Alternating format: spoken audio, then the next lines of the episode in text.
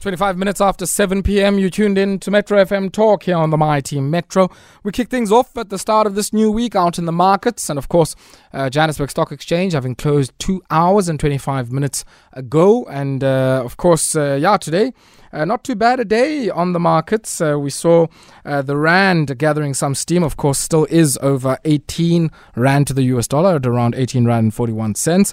Uh, and I'm joined on the line tonight to take a look at some company news and some expectations also for the week because we have some data prints coming out this week as well by Bandile Mathandela, market analyst. Mdaka Mathandela, ndiyathemba impela veki bikuphethe kakuhle hayi noko but hayi ibe-right uyabona nje ukufumana ithuba lophumla heyi fondini. hayi kungcono. Xa kuphumlekile into zoba ukungcono mna ndivuyela nje leyo ba eh noba ingene ngesandla semfene okanye ingene ngantoni inqaku lingenile ngomgqibelo. Um so at least liyabala. liyabala bhuti. Bendithe noba belifakwe ndim ndihleli phaa ku-extra strong kuthiwa liyabala. Maziye bhuti. Mntakamathandela Eh. marian roberts.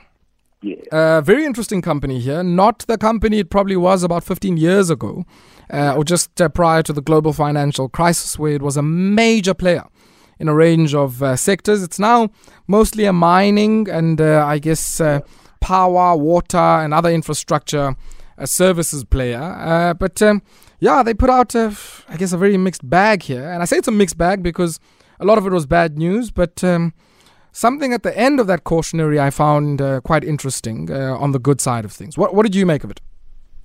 yeah i mean i think it was it was interesting as you say i, I mean this company is probably a shadow of what it used to be Mm. right it used to be a major major player so interesting uh, i mean i think one of the things that uh, came up for me right is just around that the fact that they they they they, they, they basically lost control of uh, some of their subsidiaries because of course of that and of that um, social to store they're going through. So uh, that, that obviously had a, a significant impact on their performance. But I mean, as you said, you know, they've basically become a, a mining a mining organization. With, I mean, their order book is sitting at about 16 billion rand, or 14 billion rand of that is attributed to, to mining, right? So that's that's essentially what has become of their business. But it's not surprising, man. You know, they've, they've, they've, they've listed a couple of reasons, just uh, impacts on the supply chain movement, significant delays in projects. And you can imagine being in the construction sector have been impacted significantly by the pandemic, uh, by some of the lockdowns in, in, in, in countries like China and Asia, particularly just from in terms of accessing um, certain materials. So, I mean, I think for me, no, it's not surprising that uh, Murray and Roberts um, uh, have really not showed a very good result. I mean, I think will probably um, this is going to be a feature of their performance for a while until they've actually found a way in which to to recapitalize the business, manage the capital structure again, and um, so I, I suppose identify areas that they're going to prioritize and um, make the, the the key business areas. I mean, I suppose mining is, is the natural one because of their performance right now. But not surprising on my side. I mean, the construction industry has been heavily, heavily impacted. And uh, Murray and Roberts being one of the main players there has definitely uh, seen the effects of that. But Yeah. uh, the numbers are not looking good. Significant concentration risk, though. I mean, just on the mining sector, if I look at uh, that order book, I mean, they're saying the order books as of, as of uh, 31st of December 2022 uh, stood at 16.1 billion, uh, which was down from the previous year if uh, one excludes uh, some of the operations they don't have anymore. Uh, saying the pipeline is strong, but uh, 14 billion of that um, is solely in the mining space. And I don't know, you know, with the softening expected of some commodity prices, whether or not, you know, miners themselves are going to be undertaking a lot of significant, I guess, you know, projects or expanding or sinking new shafts and so on. Uh, so, what is your sense, I guess, of uh, to what degree the challenge of diversifying where it is they make them make money is going to be critical for this management team and the prospects of uh, that power, water, and industrial business? Yeah, I mean, I mean, it's the last point, right? It's probably the potential is going to be around the the, the, the power sort of uh, business. But I think for me, you know, as you rightly mentioned, we we're probably at the tail end of that commodity boom, and we might see less spending from the mining entity.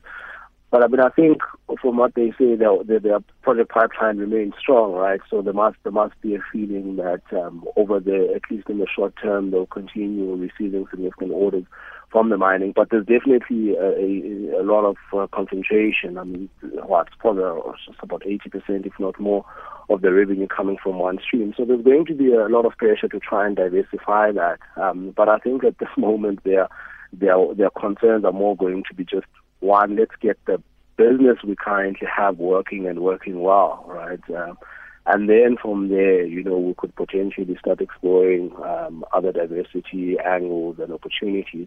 But I mean, I think for me, key to the turnaround of Murray and Roberts or the stabilization and sustainability is going to be how they actually manage one their capital structure and how do they get um, uh, liquidity in and capital in to be able to start exploring uh, other potential opportunities that they could diversify into. But um, yeah, difficult times for them, um, and um, yeah, it just just speaks to to the fact that no matter how big an organization has been, as time changes, you know, you you have to almost stay ahead of the curve and try and find innovative ways in which to remain either relevant in the market or, or change focus and focus on other industries or sectors that uh, provide opportunities. Yeah, yeah. And I guess, I mean, yeah, we're in that moment of pivots. We're in that moment of opportunistic shifts from one uh, form of generating revenue and uh, profits and uh, to uh, to other forms. And uh, talking about that, uh, yeah, it seems the current moment might be a bit of a boon for uh, local manufacturers of solar panels, uh, and there's a lot of issues. Um, greater demand being sparked by the incentives recently announced, and uh, no other driving factor than stage four, five, six, seven, eight of load shedding.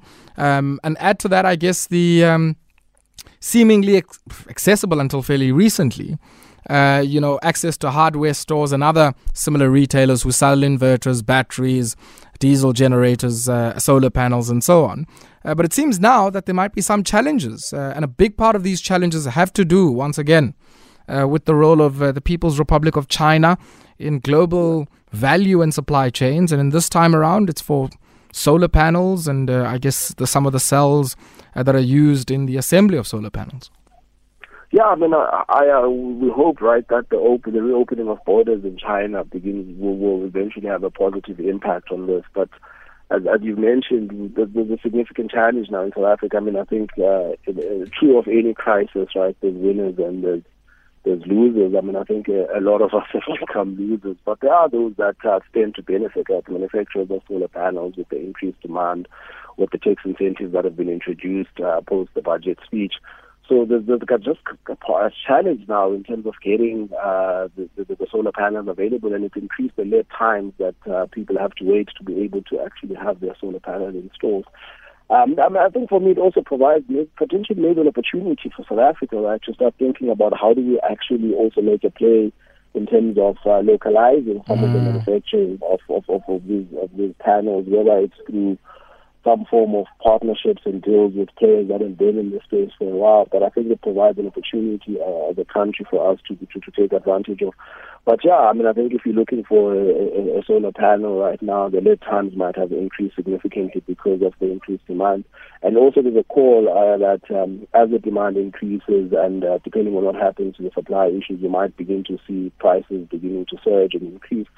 So this might be potentially uh, an opportune time to, you know, if you are intending to go get into solar, to to to, to try and get your panel now because prices are uh, are most likely going to increase as we go go ahead. Uh, mm. I mean, again, it just really shows you and the, the the the impact of load shedding is so significant, and it it, it, it cuts across various various um, sectors and industries. But um, yeah, I mean, I think those that are in the manufacturing space, the distribution or installation space, uh, are definitely booming right now. But um, yeah, it's it, it's just a very bad situation. Uh, but it provides opportunities, and I think it's one of those situations where I, with with proper creative thinking, we should mm. be able to find solutions. Right, strategic partnerships, yeah, yeah. getting certain preferential um, terms in terms of accessing these these, these panels, because mm. I mean the mm. demand is coming from us.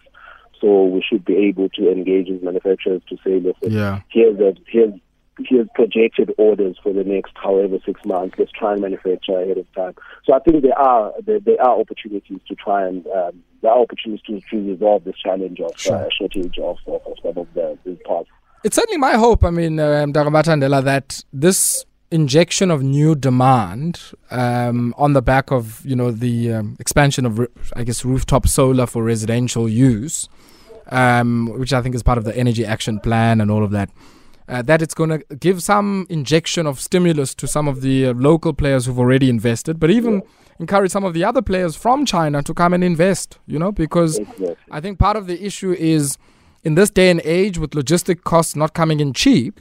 Um, you know, there is scope. It makes sense to have shorter lead times, especially if you're expecting a massive demand surge, as is expected now. And uh, part of the other thing that one one is not talking about, which I'd be interested uh, in your thoughts just briefly, Mdaga is the prospect of our existing utility playing some role to some yeah. degree in that space. Because part of what uh, Minister Godongwana said to them last week is, I want you to invest in transmission. I want you to invest in, you know, all of these new areas. But here's another area that could potentially be, in the short to medium term, a revenue generator for them. Uh, and I don't know if they have any IP or R&D stuff they've been doing. I would hope they have. Yeah, I mean, you would, you would, definitely imagine that they, they should have, right? Because, I mean, this is a problem that has been existing now for a while. I mean, I think you're right. I, I, it does present a, a, definite, a definite opportunity for, for, you know, our current um, utility provider to actually have a play but again, we'd have to understand, you know, what, what, what are the processes involved in actually setting up a plant? How quickly can they be able to do that? You know, at what cost? You know, and maybe the opportunities and partnerships, right? And not necessarily mm. always establishing it from the start. You know, get the seasoned players, find a, a, a, model that works. Let them focus on, on, on certain aspects and you focus on the transmission. The Sabu JV, man, yeah, something you like know, that, yeah. We, need to find another way. And I think for me, I, another point is, you know, I think if I'm sitting as the, uh, the Minister of Small Business, at this point, I'm also throwing my, my, my weight, my, my, my, my thing in the ring, right, and saying that, you know, what opportunities exist for small businesses, right? And, and understand that this is, you know, big, big, big capital that will be required, but there's, there's, you need to look at the entire value chain, right? Is it, is it transportation of these panels? Is it installation of these panels? You know, what opportunities exist there and how can we as a government play a role in capacitating small business to have a play? Um, in this particular space, right? I think there's, there's a couple of opportunities that really exist, and I, mean, I think you're right, right? Um, I think Eskom should be leading that that play, uh, mm. at least in mm. my mind. Um, and if it's not Eskom, right, form a strategic partnership with someone and have Eskom endorsing or supporting in, in, in any way. But but I think opportunities are, are, are, are plentiful here, and we just need to come together as, as different stakeholders and come up with uh, potential solutions. Because at the end of the day, right, we want to solve the solution for, for, for the greater good. You know, without electricity, society doesn't function. Yeah, so I yeah. think I definitely think there's there's a lot of um, there's a lot of opportunities, um, and, and and I hope that those that are tasked with being able to flesh out these opportunities and cut them out properly are actually thinking about this, and a lot of research has gone into it. But I suppose um, now that we understand that there's increased demand, there's a shortage, and people know that there's this problem, maybe people will begin, organization will begin um, putting certain solutions in place. But yeah. um, I mean, That's there are definitely low-hanging fruits, right? JVs, partnerships, push local or you know there's a lot of things that mm. could potentially be done yeah but also man if these guys are not if there's no r&d happening already in this space uh, by some of our institutions you know CSIR uh, you know yeah. SANEDI and others then I think it must start. Um, you know, no better time to start than now. So uh, maybe something for us to pencil in for one of our tech chats. But Sandton City, hey, Budi, you can't say you're the richest square mile if uh, if you want to set up there's a property developer, build malls, hotels, and so on, and then you cannot shoulder uh, the city of Joburg saying, yeah, richest square mile, richest property rates per square meter. Yeah, it's a, it's an interesting one, right? Um, and and I suppose as a property developer, you'll always push back, right? Any business, in fact, if costs are being increased, you want to push back because it charges into your margin.